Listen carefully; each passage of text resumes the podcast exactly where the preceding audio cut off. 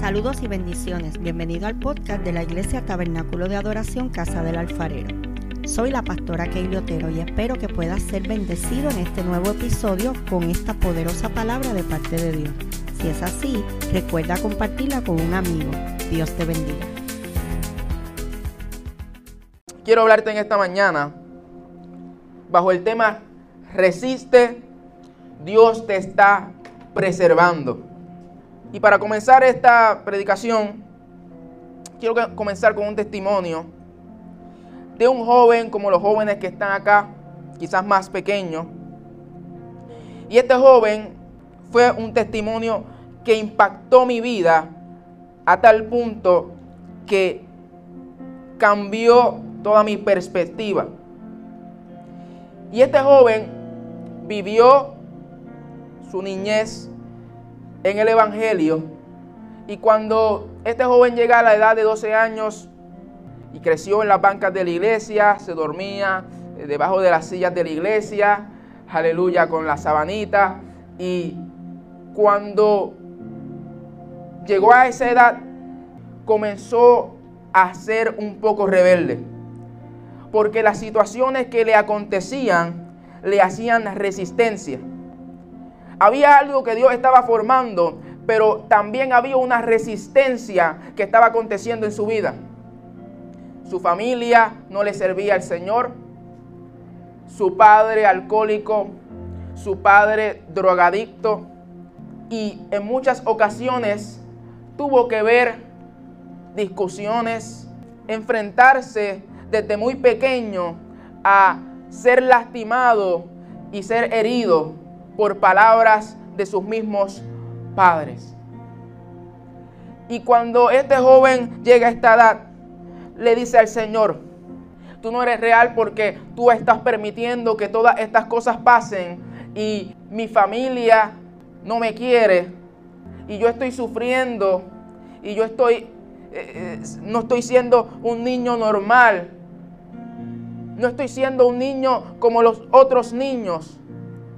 Y entonces este joven se aparta de la iglesia, decide no ir a la iglesia y comienza una vida de rebeldía. Comienza a pasarse con amistades que no le convenían, comienza a pasarse con los dealers de droga en la escuela, aleluya, comienza incluso a ayudar a venderla. Este joven eh, eh, eh, comienza a vivir una experiencia que un niño no se supone que le toquen. Su sexualidad fue corrompida, su visión de la vida fue corrompida. Y llega un día y este joven es invitado por su abuela a la iglesia y le dice, yo voy a ir, yo voy a llegar a la casa. Porque ya era tanta la insistencia que él dijo, yo, yo lo voy a hacer por ti, para que no me sigas molestando. Y él llega a la casa, a la iglesia, con los brazos cruzados, sentado, no quería mirar a nadie. En la adoración, cuando todos estaban adorando, estaba sentado, callado. Pero de momento hacen un llamado y este joven cierra los ojos y comienza a llorar de la nada. Y es que la presencia de Dios era tan fuerte en aquel lugar que él no se pudo contener. Y cuando este joven, eh, eh, y había un mover del Espíritu en esa iglesia, y cuando este joven abre sus ojos, él se ve que está frente al altar. Y él dice, ¿cómo yo estoy aquí si yo no me he movido? ¿Cómo yo estoy aquí si, si, yo, no, si yo no quería estar aquí? Algo lo empujó, algo lo movió hacia el altar. Cuando este joven abre sus ojos, comienza a llorar, el espíritu comienza a hablarle, eh, él siente como un peso, como unas cadenas que caen de su cuerpo, como, como que se sentía más ligero, como que algo había sido quitado. Y, y este día este joven decide caminar en el camino del Señor. Pero no todo fue color de rosa, diga conmigo, no todo fue color de rosa. Porque cuando usted comienza a caminar en el camino del Señor, cuando ustedes jóvenes comienzan a entrar en, el camino del Señor, van a venir muchas pruebas y van a venir muchos tropiezos y tentaciones que van a querer alejarlo del plan y el diseño que Dios ha destinado para ustedes. Van a venir lo que sea para intentar atacarlo, para intentar destruirlo. Y un día el joven luchando con las adicciones, Dios le dice, tienes 15 minutos para irte de rodillas, orar al Padre y arrepentirte de tus pecados. Porque si no lo haces, hoy yo te voy a llevar. Y este joven tenía como que una lucha entre su espíritu y su carne. Y cuando de momento él dice, bueno, porque había un conteo en su mente, había un conteo en su mente de, de los minutos y los segundos. Y cuando quedaban cinco minutos, este joven dice, bueno, voy a orar por si acaso, para sentirme bien conmigo mismo, pero no es porque quiero.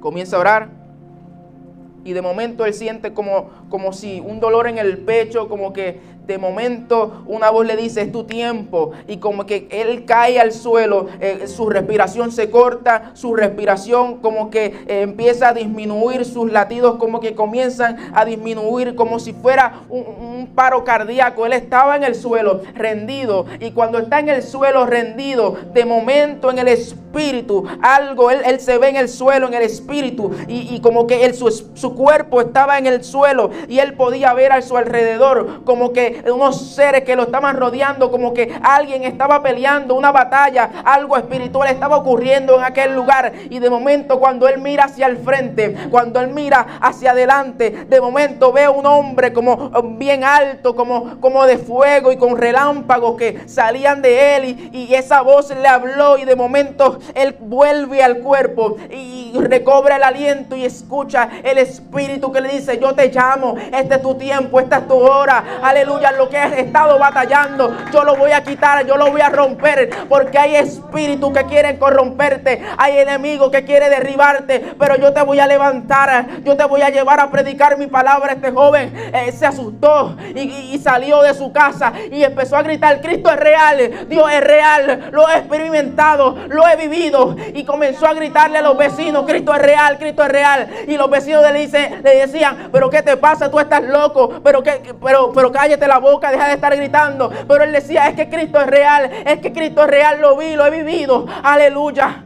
Y cuando este joven tiene esta experiencia, su vida es cambiada. Y desde ese momento no volvió atrás. Desde ese momento puso su mirada en aquel que lo había llamado. Puso su mirada en aquel que lo había restaurado. Y ese joven en esta mañana soy yo. Ese joven en esta mañana es este que te está hablando. Y te está diciendo, Dios te está llamando con amor eterno. No esperes a que se te haga tarde. No esperes a que se te haga tarde. Cristo te está llamando.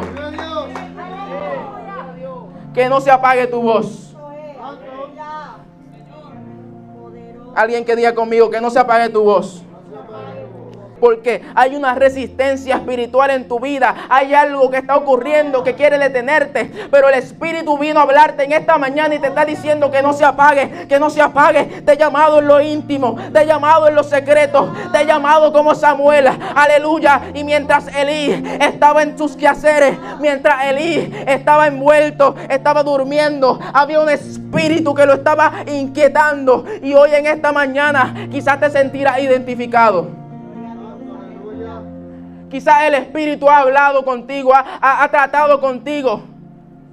Y tú has intentado no escuchar la voz de Dios, incluso decir quién me está llamando cuando dentro de ti tú sabes que es el Señor.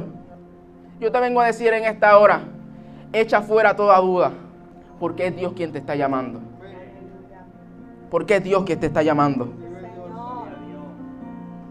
Para la gloria y honra del Señor, Dios me ha permitido estudiar biotecnología, ciencia, y nos dedicamos al campo de la genética. Y dentro del estudio, dentro de, ¿verdad? de lo que he aprendido, hay un estudio bien, bien interesante que a mí me llamó la atención. Y es que hoy en día, hoy en día, eh, los científicos están eh, haciendo descubrimientos de cómo retroceder el envejecimiento y cómo mantener a las personas más jóvenes. Porque dentro del ADN, de los cromosomas, eh, hay una parte que se llama los telómeros y con el tiempo y la replicación que ocurre en los cromosomas hay material genético que se va perdiendo y esa es la causa del envejecimiento. Esa es la causa científica, porque los que creemos en Dios sabemos que es una eh, maldición, porque Dios eh, maldijo al hombre y ya el hombre no era un ser eterno. Entonces, según este estudio, dice que hay unas formas para mantenerse más joven y poder preservar a un ser humano. Y aunque hay tratamientos que se están estudiando, hay unas cosas que nosotros podemos hacer en nuestro día a día que te puede preservar y mantenerte más joven. Y usted dirá, dame esa herramienta, yo la quiero, aleluya. Se acabó el colágeno, se acabó todas las batidas que me bebo, todas las medicinas, las vitaminas. Dame el secreto, dame el rema, dame la revelación. Pero déjame decirte que cuando yo te diga la noticia, me va a decir, ah, qué triste. Porque no te va a gustar. Porque para mantenerte más joven, según este estudio, tienes que comer menos. El punto número dos es comer menos proteínas. Y usted dirá, Ave María, lo que me encanta el pollo, lo que me encanta, aleluya, la carne. Número tres, el ejercicio de alta intensidad que lleve tu corazón al 80% de su capacidad, alta intensidad. Es algo que te preserva. Son actitudes que si tú las pones en práctica día a día, podrás mantenerte más joven. Y número cuatro, estar en un ambiente extremadamente frío. O número cinco, estar en un ambiente extremadamente caluroso. Interesante porque para ser preservado y para ser más joven hay que hacer cosas que no son las más cómodas no son las mm, que nos, lo más que nos gusta, sino que son cosas que nos hacen estar incómodos. Son cosas que nos llevan, a, llevan al cuerpo a estar en una incomodidad extrema y, y de esa forma tú te preservas. Y hay gente que ya me está entendiendo que Dios te está hablando en esta mañana y diciéndote, yo te quiero preservar, pero para preservarte necesito meterte en un estado de incomodidad, en un estado en el que no va a estar cómodo, en un estado de incomodidad. Es por eso, es por eso que tú te sientes incómodo. Es por eso, aleluya, que tú sientes que Dios no te quita el guante de la cara, que tú sientes que esto prueba tras prueba, aleluya, batalla tras batalla, pelea tras pelea. Y Dios te está diciendo, es que yo estoy derramando una unción especial sobre tu vida. Es que yo estoy, estoy preservando porque hay un propósito para tu generación. Hay un propósito para tu casa. Ahora tú no lo ves, pero en un futuro lo vas a ver. Ahora tú no lo entiendes, pero lo vas a entender. Yo te estoy preservando y lo que yo estoy haciendo hoy, que quizás tú estás viendo que es negativo, que quizás tú estás viendo que no es positivo, que, que quizás tú estás viendo y te dices, Señor, pero ¿por qué? Eso es lo que Dios está haciendo para preservarte. Algo interesante porque la tentación que nosotros como personas experimentamos siempre va a llegar. Pero cuando llega, llega para que nosotros podamos vencerla. Dios no quiere que tú caigas en la tentación, sino que tú puedas vencer la tentación. Y de la misma forma, como aconteció en mi vida y Dios me levantó para vencer la tentación, hoy Dios te está hablando para que te alejes de la tentación, porque esto es parte de la resistencia. Ahora, cuando nosotros vemos en el libro de Génesis la historia de Adán y Eva, hay una pregunta bien peculiar que mucha gente se ha hecho, y es, ¿por qué Dios sabiendo que Adán y Eva le iban a fallar, pone el árbol del conocimiento del bien y del mal en el huerto. ¿Por qué le hace tan accesible la tentación? O lo prohibido se lo hace accesible. Este dice, es que hubiera sido más fácil si Dios lo hubiera quitado. Y la realidad es que si Dios lo hubiera quitado, Dios hubiera sido hallado como un Dios injusto y no un Dios recto como Él lo es. Porque el propósito de Dios crearte era para tener una creación que aún teniendo lo prohibido delante dijera, yo quiero servirle aunque me cueste. Y si Él lo hubiera quitado, el ser humano le hubiera dicho, es que tú no me has dado todas las opciones. Es que tú no me has dado ni siquiera la oportunidad de querer si yo te quiero servir o no. Es que tú eres un dictador porque tú me estás obligando a servirte. Y Dios quería decirle al ser humano, yo no soy un dictador. Yo no te puedo obligar a servirme. Yo te pongo en un lugar, en un huerto. Yo te doy todo lo que tú necesitas. No te hace falta nada. Eres el dueño del mundo. Lo gobiernas todo. Lo dominas todo.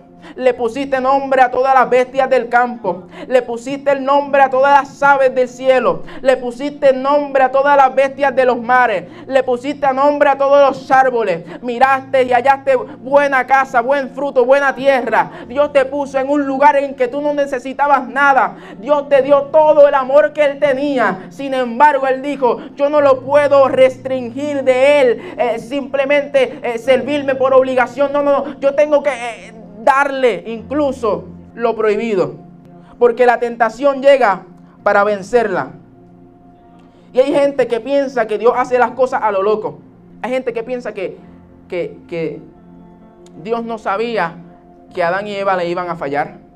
Y déjame decirte, Dios lo conoce todo. Él es el alfa y el omega. Él es el principio y el fin. Él es el primero y el último. De Él no se escapa nada.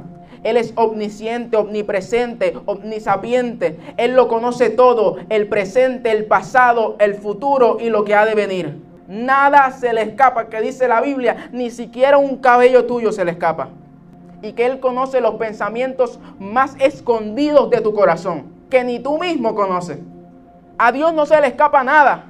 Y Dios conociendo y sabiendo que tú le ibas a fallar, Él dijo, a mí no me importa si Él me falla o no. Yo quiero crearlo, yo quiero hacerlo, yo lo voy a crear, yo lo voy a hacer porque yo le amo, porque yo le quiero, porque yo le amo. Aún sabiendo que le iba a fallar, Él te escogió. Porque esa es la gracia. Porque esa es la misericordia. Porque eso es lo que Dios hace. Dios te rescata de lo vil y lo menospreciado. Porque Dios, aún viendo que tú estás en lo más, en, el, charco, en, lo más eh, asqueroso, Dios te levanta, Dios te escoge. Y Dios siendo eternidad, cuando Dios decide crear el universo, antes de existir el universo, lo que existía era Dios llenándolo todo y Él es eternidad. Y el Dios que lo llenaba todo, él dijo, yo necesito crear algo, pero para crear algo tenía que sacarlo de la eternidad, porque la eternidad es Él. Así que imagínese usted un papel completamente rojo y que eso represente la eternidad y eso represente Dios y Dios llenándolo todo. Y de momento le hacen un hueco en el papel. El universo se creó porque Dios removió la eternidad y se creó un espacio entre la eternidad, se creó un espacio de un mundo y un universo que es limitado y que no es eterno. Y Dios como precioso arquitecto comenzó a crear las constelaciones, los cielos, que yo no sé si usted se ha puesto a ver, aleluya, cómo de grande el universo, pero le aseguro que no le cabe en su mente lo grande que es que incluso el planeta más cercano para nosotros fuera del sistema solar, uno tarda 5.000 años en llegar a la velocidad de la luz. Pero el Dios que creó el universo, que creó todas las cosas, dijo, dentro de esta expansión, de, esto, de este espacio vacío, yo voy a crear algo que me honre y que me rinda pleitesía. Yo voy a crear algo que me sirva voluntariamente y te creó a ti. Y aún sabiendo que Dios, que ustedes le iban a fallar, Dios te decidió crear, porque te dio propósito. Hay gente que no sale de la tentación, porque la tentación es para vencerla. Cuando usted vence la tentación, usted va a pasar al próximo nivel. Dios necesita, escúcheme bien, que resistas porque Dios te está preservando. Ahora, es interesante porque para que Jesús viniera, Él vino a través de María. Y hay una genealogía completa antes de Jesús.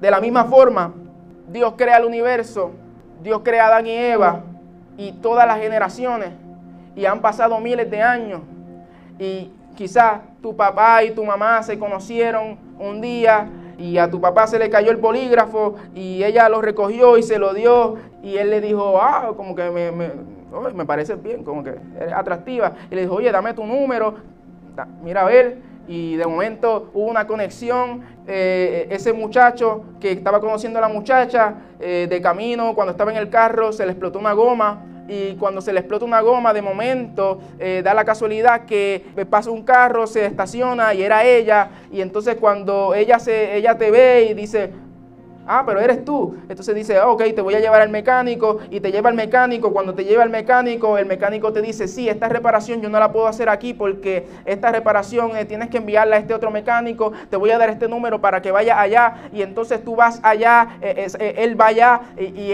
ese mecánico le dice, oye, tú conoces al Señor. Y, de momento él le dice, no, este, pero no me interesa. Y él dice, bueno, si quieres, está invitado a mi iglesia algún día. Y cuando lo invita a la iglesia, de momento esta, esta parejita se casa y cuando se casan, eh, él le dice, oye, a mí me invitó un muchacho eh, para la iglesia, no sé si quiera acompañarme. Y de momento llegan a la iglesia y cuando llegan a la iglesia de este muchacho, aleluya, Dios hace algo sobrenatural y de momento eh, naciste tú y cuando naciste tú, estas personas, estos padres te, te hablaron del Señor y cuando te hablaron del Señor, tú viniste a esta casa y hoy estás aquí escuchándome, que yo no sé cuál ha sido tu proceso, pero has llegado a esta casa con un propósito eterno. Oye, y quizá esto que yo te dije he inventado, pero así con cada uno de ustedes hay un proceso y haya habido eh, unos, unos detalles que Dios ha sido específico. Dios ha puesto todo en su lugar. Dios ha puesto todo, incluso obstáculos, incluso lo que tú pensabas que era negativo. Escucha bien, lo que tú pensabas que era negativo, que venía para matarte, Dios lo puso para bendecir a tu generación. Incluso lo negativo. Algo que yo he aprendido en el camino del Señor, y quiero que usted se lleve esto. Usted sabe que en la Biblia habla de dos caminos, ¿verdad? Hay un camino que dice la palabra que es estrecho, pero que al final conduce a la qué? A la salvación. Y el que ancho conduce a la perdición. Entonces nosotros los que andamos caminando en el camino estrecho, usted sabe que cuando es estrecho se le hace difícil caminar. Si es como que es difícil, es difícil caminar en un camino estrecho, pero al final ¿qué? Lleva a la salvación. Y cuando usted decide caminar en el camino estrecho, no importa lo que le acontezca, todo le va a ser para bendición. No importa incluso las cosas malas que le acontezca, todo tiene un propósito eterno para enseñarte, para dirigirte, para romper tu corazón, para romper tu espíritu, hacerte más sensible a la voz del Señor y llevarte a la salvación. Aleluya todo lo que te acontece es un propósito eterno y quizás tú llegaste hoy y llegaste con preocupaciones, quizás llegaste con muchas situaciones de la casa. Yo vengo a decirte en esta mañana, Dios tiene todo en control. No te desesperes, no te agobies. Dios tiene todo en control. Ahora, en el libro de Génesis capítulo 21, versículo 12, hay una historia de unos niños que eran hijos de Abraham. Y el uno se llamaba Isaac y el otro se llamaba Ismael. Y estos niños eh, tenían disputas entre sí y entre ellos habían peleas. Pero yo he aprendido que en esta vida los ups no existen. Y que incluso lo que tú crees que es un error, Dios lo transforma en bendición. Y este joven llamado Ismael parecía que se iba a morir. Parecía que no tenía propósito. Abraham, su mujer Sara le dice, mira pues eh, eh, llévate a esa mujer con su hijo de esta casa, no lo quiero más. Y entonces Abraham va donde el Señor y le dice, Señor, ¿qué hago? Yo no, yo no sé qué hacer. Y Dios le dice, déjalo que se vaya, déjalo que se vaya, hazle caso a, tu mujer Sara. Y él, pero yo no entiendo eh, cómo yo lo voy a dejar ir, ¿sabes? Se van a morir. Y el Señor le dice, tranquilo, yo estoy en control. Y como sabemos que Abraham, dice la Biblia, que era el hombre de la fe, ese hombre yo no sé qué tenía, pero tenía fe de verdad. Y hay gente en esta mañana que tiene una fe loca como Abraham. Que dice, Señor, yo no entiendo porque parece ilógico. Pero si tú hablaste, yo voy a caminar en pos de tu palabra. Y Dios en esta mañana te ha hablado y te ha dado un llamado. Y, tú la gente a tu alrededor te ha dicho, pero eso es ilógico, no tiene lógica, no tiene lógica. Pero Dios te está diciendo, es mi palabra. Y si yo hablé, yo voy a cumplir. Este joven niño llamado Ismael está en el desierto se está, se está, muriendo de sed, el sol está rampante y su madre dice, yo no quiero verlo morir, lo eh, tira debajo de, una, de un arbusto y, se va lejos a, a, tiro de un arco y dijo, aquí terminó todo. Y cuando ella pensó que todo terminó, el propósito que había en Ismael salió a la luz. El propósito y la unción que cargaba Ismael, dice la Biblia, que gritó. Y aunque usted pensará, era un niño, estaba llorando, era un niño, eh, es normal, se sentía mal. La realidad es que él cargaba un propósito poderoso. Y el propósito gritó, diga conmigo, el propósito gritó. Y yo quiero que lo grite, el propósito. Gritó. Aleluya. Usted sabe lo que ocurre cuando usted grita en lo sobrenatural. Hay una historia sobre eso que a mí me encanta, me fascina. Es la historia de Josué. Josué en el desierto, eh, intentando conquistar eh, Jericó. Y cuando Josué con sus más de dos millones de personas eh, dicen, bueno, vamos a conquistar esta tierra, hay que hacer algo que Dios nos dijo, que parece locura, que parece que no, no, tiene lógica, pero vamos a hacerlo. Vamos a caminar alrededor de estas murallas siete veces. Y las murallas eran inmensas, hermano. Imagínese usted millones de personas intentando coordinarse para derribar esa muralla. Ellos iban, me imagino, a un paso lento. Pero aunque el paso sea lento, al final tiene efectividad. Dios te está hablando en esta mañana, te está diciendo, quizás tú piensas que tú vas lento, pero lo que yo estoy haciendo lo hago despacio porque yo quiero que tú entiendas ciertas cosas que yo voy a trabajar en tu vida. Así que ve suave, cógelo slow, porque yo te estoy mostrando y enseñando cosas para que tú entiendas lo que yo estoy haciendo. Y al final vas a ver cómo las murallas, cómo esa montaña se va a derribar y va a caer en el nombre de Jesús. Entonces yo tengo imaginación y yo me imagino al pueblo marchando de una forma espectacular. Así que yo quiero que haga usted conmigo un paso de marcha en esta mañana. ¿Ok? En el nombre de Jesús. Una, dos y tres. Vamos, pero más fuerte, más fuerte. Que se escuche, que se escuche. Siga, siga, siga, siga. No se detenga, no se detenga. Imagínese usted dándole vuelta. Y esa gente caminaba y caminaba y caminaba. Y mientras la gente caminaba, la muralla como que iba temblando. Imagínense usted dos millones de personas caminando. Y aquí se siente un poquito, pero imagínense dos millones. Y ese terremoto que de momento comenzó a suceder. Y esas murallas se comenzaron a, a menear. Y esas, esas murallas comenzaron a, maquiarse. Yo quiero decirte que mientras tú marchas, mientras la iglesia marcha unida, aleluya, mientras la iglesia va marchando en una visión, en un propósito, algo tiene que acontecer. Las murallas se tienen que derribar, algo tiene que pasar, algo tiene que ocurrir, algo tiene que pasar mientras usted camina, mientras usted marcha en unidad del Espíritu, marchando juntamente en la visión que Dios le ha puesto a sus pastores de esta casa, a los líderes de esta casa. Mientras usted marcha en la visión, algo ocurre en tu vida. Dios te está diciendo, no dejes de marchar, no dejes de caminar, resiste, Dios te está preservando. Y al final de la marcha ocurrió algo espectacular y es que ellos comenzaron a gritar. Y cuando ellos comenzaron a gritar, las murallas se cayeron. Y yo me imagino a Ismael siendo un niño, pero el propósito gritaba y algo se tuvo que caer, algo se tuvo que derribar, algo tuvo que pasar.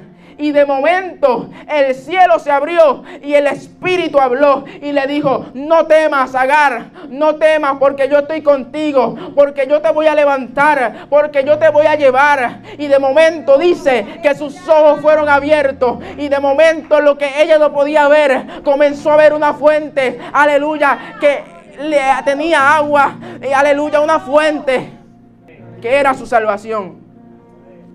Interesante porque dice que sus ojos fueron abiertos. Lo que quiere decir es que la fuente estaba, pero ella no la podía ver, porque su ceguera espiritual la aturdía. Y hay gente que está tan desesperada que no puede ver que la bendición de Dios, el llamado de Dios, está simplemente a un paso, está simplemente a una llamada, está simplemente a un grito, está simplemente a una obediencia, está simplemente a un corazón rendido. Y lo que quizás parecía que no servía para nada, ocurrió algo espectacular y es que de Ismael salieron los ismaelitas. Entonces, acuérdese del pozo que le hablé, de la fuente de agua. Interesante, ¿verdad? Porque en la historia de José, ¿alguien conoce a José? Un joven como los jóvenes que están acá también, que era un soñador. Y a José se le ocurre hacer algo. Yo creo que lo peor que hizo José fue contarle el sueño a sus hermanos.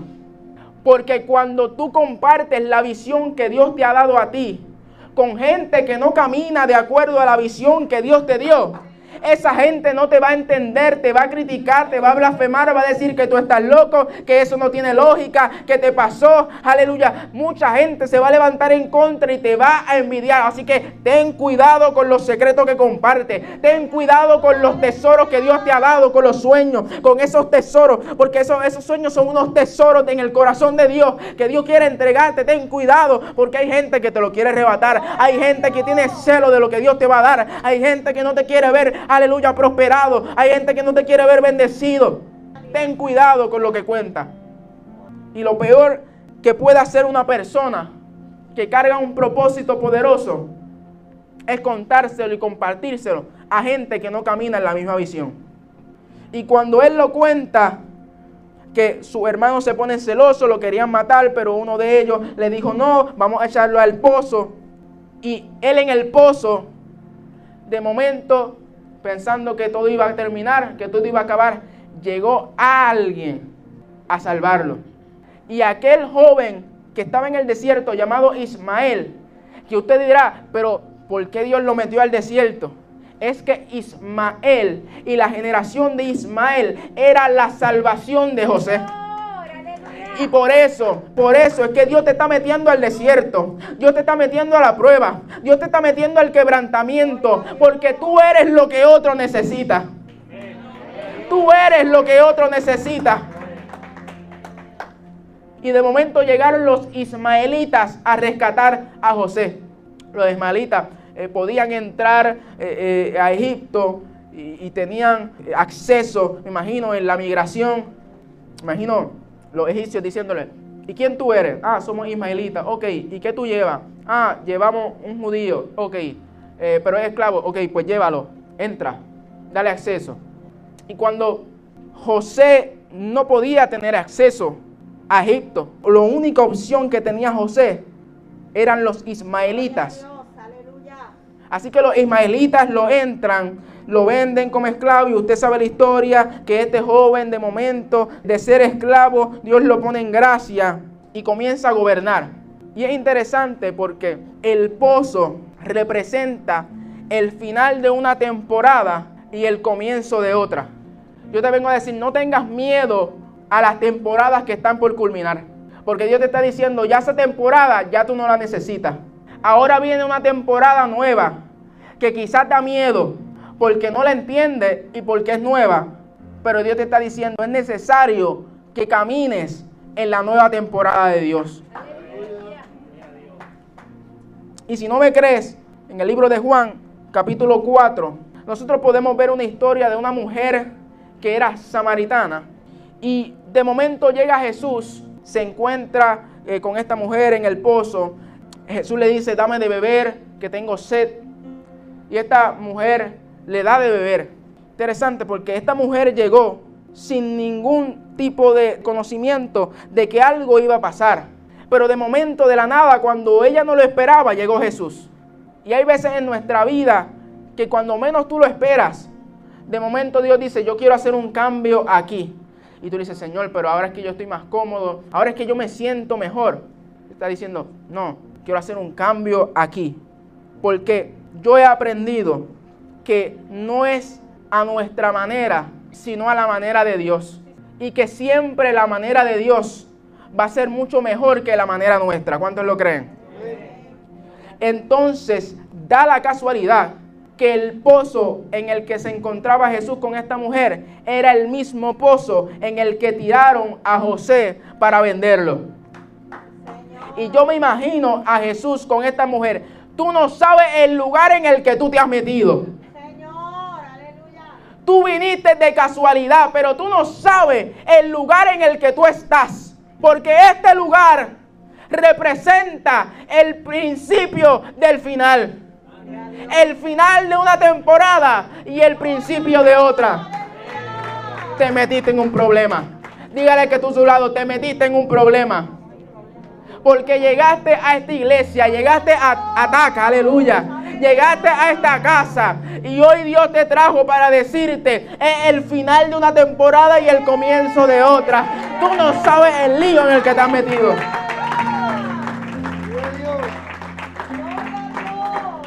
Tú no sabes el lío en el que te has metido. Porque sin querer te encontraste con el propósito. Quiero decirle a alguien que tú no buscaste el propósito, el propósito te buscó a ti. Porque tú naciste con un propósito. Y aunque tú no lo quieras, te vas a encontrar con el propósito. Aunque tú le huyas, te vas a encontrar con el propósito. Aunque tú le huyas al llamado y a lo que Dios está hablando para tu vida, te vas a encontrar con el propósito. Te vas a chocar con el propósito. Y yo me imagino Jesús pensando, aquí ocurrieron cosas espectaculares. Yo voy a hacer contigo como hice con José. Porque tú llegaste siendo una, pero vas a salir siendo un evangelista. Tú llegaste siendo alguien sin propósito, pero hoy yo te doy propósito. Y Dios lo va a hacer cuando tú menos lo esperas. Por último, bajo el tema resiste, Dios te está preservando. Hay una historia bien interesante. Se encuentra en Primera de Reyes, capítulo 22. Y es la historia del profeta Micaías. Cuando ocurre este escenario, antes de esto, eh, transpórtese conmigo, estaba Elías con los 450 profetas de Baales, mostrándole al pueblo que Dios era real. Y luego que ocurre esto y estos profetas son ejecutados, quedaron 400 profetas más. Elías derrotó a los profetas de Baal, pero quedaban los 400 profetas de Acera, que eran sirvientes de Jezabel. En total tenía más de 800 profetas. Y Jezabel era la esposa del rey.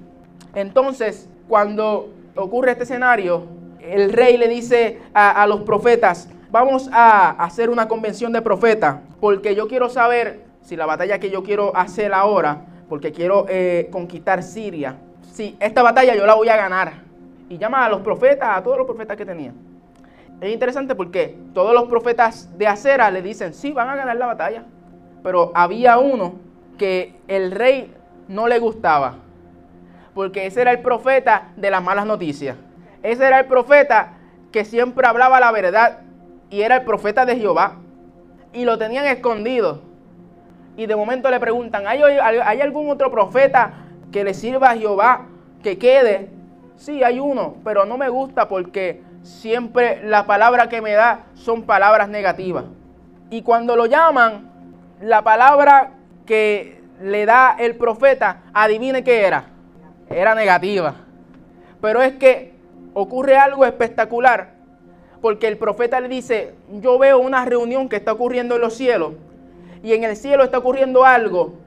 Yo veo cómo eh, Dios está hablando y de momento llega un espíritu delante del trono de Dios y, Dios, le, Dios dice, ¿a quién voy a enviar para confundir a los profetas? Y de momento llega un espíritu y dice, envíame, yo voy y los confundo. Y cuando Micaías habla sobre esta visión, lo dan por loco. Le dicen, viste, tú lo que das es palabra negativa siempre. Tú lo que haces es profetizar mal. Pero el problema es que este rey andaba en desobediencia. Y para los que andan en desobediencia, las cosas no les van bien. Y entonces, algo poderoso que ocurre es que si el rey hubiera obedecido a lo que decía el profeta, el rey hubiera preservado a su vida y su generación. Porque Dios dijo, tú vas a morir en esta batalla. Pero si el, el rey hubiera dicho, yo voy a escuchar a Jehová antes que la voz de los dioses, él hubiera preservado su vida. Y algo yo quiero hablarte en esta mañana es a quién estás escuchando. Porque la opinión, escucha bien, la opinión popular no siempre es la opinión correcta. Y aunque muchos le decían, sí, vete, va a ganar la batalla, lánzate. Pero hubo uno que le dijo, no, así habla Jehová. Tienes que tener el suficiente discernimiento para saber cuál es la voz correcta, cuál es la voz de Jehová y cuál es la voz de los dioses porque van a venir muchas voces a profetizarte y a hablarte de que sí, lánzate, sí, pero si Dios no ha hablado, si Dios no ha dicho, aleluya, usted tiene que tener el discernimiento para entender que no te puedes mover si Dios no se mueve y que si Dios se mueve, tú te mueves. Eso me da a entender que siempre que una falsa profecía es lanzada, Dios siempre va a enviar la profecía verdadera. Dios no va a dejar que sus hijos sean confundidos. Siempre que hay una falsa profecía, de momento alguien de la nada se va a levantar y se va a poner derechito y va a decir, yo sirvo a Jehová. Esta es la verdad.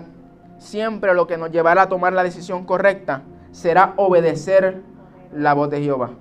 Necesito que entiendas que Dios te está hablando en esta mañana de que tienes que comenzar a molar ese discernimiento porque están viniendo ofertas que quieren alejarte, muchas oportunidades que quizás parecerán bonitas, quizás parecerán que te llevarán a la victoria, pero al final te van a llevar a la perdición. Depende de esto tu vida. Y dentro de esta historia, usted ve que hay dos tipos de profetas, los falsos y había uno verdadero. Lo que la Biblia le llama esto son vasos de honra, honra y vasos de deshonra. Y en esta vida hay vasos de honra y vasos de deshonra. Usted decide cuál ser. Sin embargo, quiero que entienda que somos vasos. Incluso los vasos de deshonra son vasos. Por eso es que hay gente que está más perdida con juez visco y Dios lo utiliza para darte una palabra. Y quien menos tú esperabas, Dios lo utiliza porque fuimos diseñados para ser vasos. Y Dios está buscando una generación que diga, Señor, Señor, yo quiero ser un vaso, pero un vaso de honra. Que aunque hay muchos vasos de deshonra, yo quiero ser un vaso de honra. Yo quiero servirte. Yo quiero honrarte. Yo quiero honrarte. Que no se apague tu voz. ¿Cuántos lo pueden decir conmigo en esta mañana? Que no se apague tu voz. Póngase de pie conmigo. Bendiciones. Si este episodio ha sido de bendición para ti, compártelo para que otros puedan ser edificados. Te invito a que nos busquen en Facebook como Tabernáculo de Adoración Casa del Alfarero y te suscribas a nuestros podcasts en las diferentes plataformas. Y así no te perderás ninguno de nuestros episodios. Dios te bendiga.